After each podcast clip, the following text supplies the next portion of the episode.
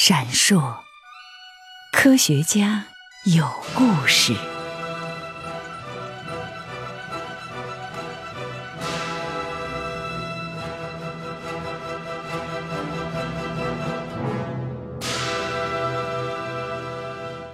小，咱们回忆一下啊，你看他在西藏啊，你走过好路没有啊？我看你基基本上啊。即使在羌塘比较平的地方，嗯，也会有羊群，嗯。之后的话，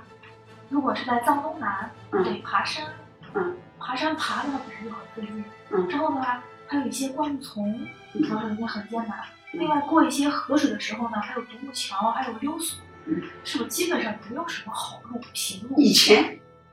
没有什么平路，后来人家越修越好了。就是你那会儿的时候，基本上没有什么好路。哎没错，而且身上还有背，我后来我想起来的，就是你们是要做标本，是要背很多纸啊。对，那是标本夹，背标本夹本，然后呃测量树高啊、胸围啊什么的，叮叮当当的，呃再加上相机啊，我一般身上都两个相机，一个正片一个负片。当时的负重，我是大家已经很照顾我。我也力不胜任，我大概负重，呃，大概两个相机，没有特殊情况我是不交接的。两个相机的重量再加上一些小的，呃，显微镜、扩大镜啊什么这这些东西啊，不不是很重。但是我到了累得不得了的时候，相机都交接，我当时都讲了，我说我彻底交接投降了。缴械投降啊，就是到中东的时候。徐老师还得需要你补充啊，在那个墨脱有个考察站，就就是看你写过，雪不是很厚嘛，嗯，你为了从一个地方去另外一个地方，嗯、就是每走一步都要把腿从很厚的雪里边拔出来，对，刚拔出来呢之后，你裤子就冻湿了嘛，哎、就立刻结成了冰，对，就是一步一步就这种这种裤子啊扯啊，它是那个。就是这个雪生的窝啊，基本上就是，哎，到膝盖，到膝盖，拔出来走，拔出来走。嗯、但是，一拔过以后，松的雪啊，一拔了踩下去就冻，嗯，就是就是冰冰冻。嗯，在回来的时候，怪都没有这个踩啊拔的情况，就所以就只有，尤其往。下的时候还算了，又粗溜又什么，又往上难走难拔，所以只好跪着爬上去。嗯，这么跪着爬的时候，就是这一边跪着，嗯，然后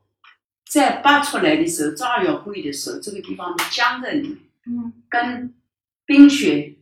合为一体了，再把它扎扎扎，吃吃吃，裤子和腿冻在一起，哎，扯开来。再跪上去，其实不远，嗯，十几二十米，十几二十米，嗯、十几二十米，这十几二十米，得走个几十，五十公分，五十公分这么扒也也要扒上去，这得观察完，嗯、观察完了往回走的时候，嗯，而且看到这个对面山坡，这个是啊，连倒木啊，连什么土啊，连石头啊，哗啦哗啦往下。这是雪崩还是泥石流？泥石流，泥石流，雪崩都有，泰山崩雨雪。嗯，所以这个途中遇到的雪，哪一块石头正好崩在你头上，还是崩在旁边，很难说的。这个机遇啊，偶然性蛮多，所以这种险啊，我们遇到的就很多了。你看啊，徐老师啊，嗯、就是你在西藏啊，走在路上，嗯。就孩子是过溜索，对吧？有些路呀、啊、是在雪地上，有些路啊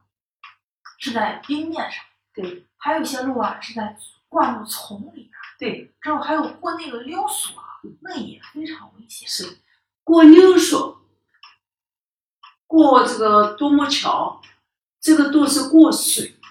嗯，那不是雪嘛，土路嘛，什么等等，过水，那就是形色多样啊。嗯，这个溜索我也不过就是四次，因为这个很难的。从进去第一次，一九七八年进去第一次过溜索，后来呢其他人没有那么多，我就在那个地方考察，我而且就爱了那个地方，就是大塌方大拐弯那个地方啊，植被最丰富，奇珍异宝最多的地方，也是最危险的地方。而且我觉得哪一次在太塌方有一些标本我找着了，嗯，就就这样。所以这个四次不同的溜索过的都是杰浪滔滔啊，稍有不慎，稍有不慎，而且它是随便的，你人做的就是一块木板，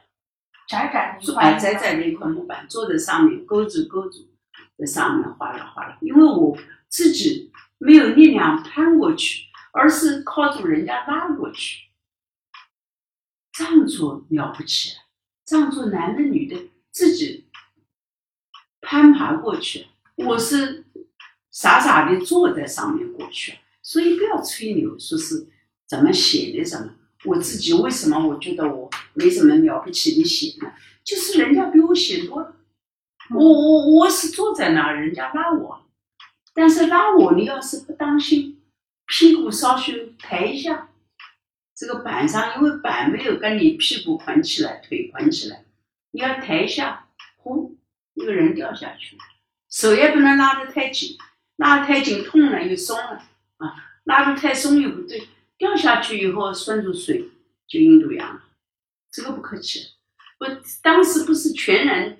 进印度洋，是不叫国车呃腿啊脚啊我零散的部件去了印度洋。这种很多，还有就是过各种独木桥，那人家老乡啊经常过的。徐老师，独木桥是架在河上是吧？哎，河上河上，嗯，就是一根儿，就是一根倒木，对对对，一个木头就横在河上，对对对，哎，他那个过不去了，老老乡就在这个路呃一边的河岸上拿一棵树，发了以后。倒下去，倒在哪儿就就哪儿，一头粗一点，一头细一点。嗯，高不高不低的还好，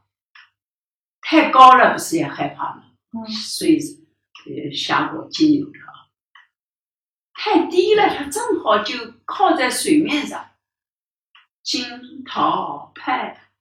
木派派桥，拍脚啊，拍拍到脚了，拍桥就拍拍脚了。就拍拍拍拍，就这样子。你说，所以就有的时候跪呃坐在那腿翘着，不然这样就是是水在上，然后就跪跪爬，不是太远的，也稍许粗一点，粗也粗不了多少了。说跪着爬的有一张照片很明显，我跪着过去，我回过头来看另外的人的那张照片，经理。万一木头滑一点儿，对，木头本身就是离水面太近了，啊、它本身就是深，很危险呀。当然，一晃一晃，滑就滑下去，一滑嘛，假如一个滑下去就抱住一个。嗯、那么，所以这个八十几根独木桥，对我来讲很无所谓的，因为我跑的范围的确广一点，短则五米，长则二十米。哎。之后咱们除了墨脱疟疾历险，之后羌塘狼群历险，嗯，在墨脱定位站其实还发生了很多故事啊，就是那个定位站呢，跟翻山进墨脱最主要的是地形，地形的地啊，地形的形，一个就是冰雪山海拔高一些的地方，冰雪之险，冰雪之险呢。你看一个大冰斗，像个大圈一样的冰斗，把这个路啊，帮拦住了，走不进去了。我所以还有一次进藏的，第一次进藏就是要走这个冰斗的多琼拉山山，呃，噶伦拉山，嗯，怎么走山山顶上这个圈椅的背，嗯，走过去。然后一级级下去，啊，从那个山顶的那个圈你的后背一样，嗯嗯，拐个弯儿之后之后你再下山、嗯、是吧？啊，它下山的还凿冰洞，嗯，这个冰啊，将来很硬的，凿之后，就脚可以踩了下去，啊，脚后跟顶住一个地方踩了走下去的地方。徐老师可以确认一下，嗯、你是在一个冰山上走了一个弧形，就跟那个圈椅那个后背一样，相当于。这个四百米的一个一个这个跑跑道这么个范围、嗯，然后再下去。嗯，部队的人人家是呼噜呼噜往下冲的，但是也在那出现过情况，就是旁边就是个不是个冰冰椅嘛，圈椅嘛，嗯，突出溜了，因为要保护另外呃人考察的。设备啊，什么背住的两个小解放军出到冰缝里去了，不是冰斗的，从圈椅的背、嗯、圈到下面来了，冻死了，两个滑到圈椅里面去了、哎、是吧？爬不上来，那就就根本就就救不上来，哎，就这样子，太深了，哎，太深，画的笔直的。冰头出不来，出不来两个，一个是坐在地上，因为冷吧，尽量收缩，衣服纽扣扣的整整齐齐，所谓军风纪整齐，军风纪整齐是没有冻死以前尽量要保暖一点。一个是靠在墙边站着，两个小战士，十八岁到二十岁冻死。这是你看到的还是你听到的？前一年。我进去的前一年，第二年我进去，所以人家扶着我，吱吱吱，像溜冰一样溜过这个波浪起伏的这个小圈，然后下去的时候先扎个一个坑，让我下去。因为前一年出了事情，所以我们会很谨慎、哎，更加谨慎。所以他们带着我根本不肯带。哎呀，徐老师他就讲了，说你。老婆婆了，五十多岁了嘛，你老婆婆了进去干啥子哦？嗯，我说我说我们考察考察，嗯，跟你们一起。结果人家为什么而且要一起走呢？不能零零散散，就是十一点钟以后，中午时间大风，狂风，这个山顶人都站不住脚了，所以要在十一点钟以前把这一片走了。下去，我不是后来又有个那个有车子，第二次再进去的时候，车子过那个塌坡的那个冰啊冰胡同啊，然后再有看到塌方的时候，还有冰冰也塌塌坡啊，冰跟土合起来塌坡，真正是整个一个半边山坡都滑下来，泰山崩以前。把我们的定位站一个就炸掉了。这种这种路的险啊，是经常遇到，尤其是这个在地质不稳定的地方，也是叫险啊、美啊、奇啊这么一些地方。地地地势的情况是最复杂的，嗯，所以那个呃。什么通麦那个地方有石葬式的这个修路的一个坟呢，嗯，通麦的地方有修路的一个坟啊，当时修路的是个工人牺牲的是吗？工人的解放军啊牺牲了，就是整个垮下来的一个山坡都垮下来，把他们都全部埋过了。还有有的人车子过的时候啊，一个大石头滚下来以后扎在扎在这个车上，车顶整个扎穿，这种情况很多。所以讲到险，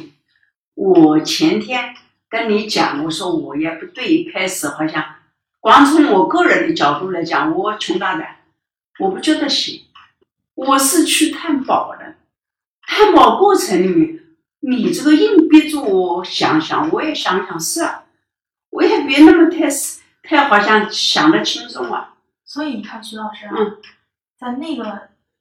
就是地质变化那么丰富的一个地方，你、嗯、在西藏十八年，嗯，累计十八万公里的考察行程，嗯，竟然能安安全全的、